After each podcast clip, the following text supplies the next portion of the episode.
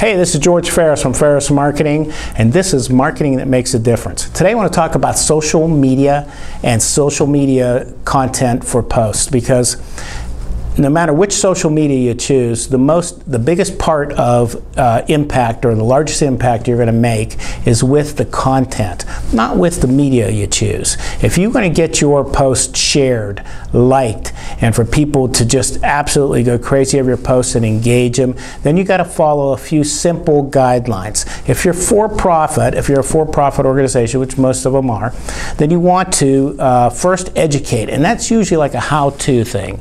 How to paint your bench uh, with our paints and do a better job at it. Uh, if you're a coffee shop, how to order just the right combination of uh, ingredients for your coffee the way you like it. Uh, from as something mundane to something more complicated that engages your customer at its core level and uh, will get them to use your product more.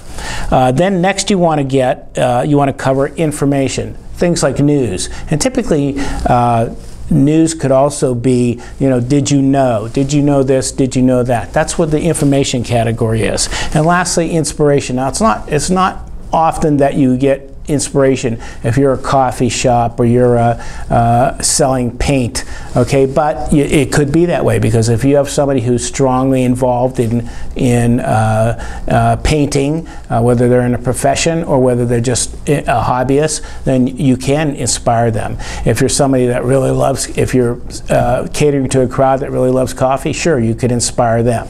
But let's look at nonprofits. Nonprofits actually flip this scale, okay?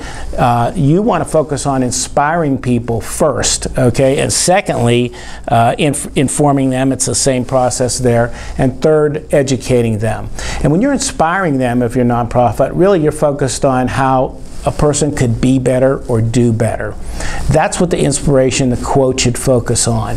Uh, can you redo, use other people's quotes? Sure, but don't overdo it because everybody's using those quotes. Believe me. And if you want to, if you want your uh, post shared, then it should be something original or at least close to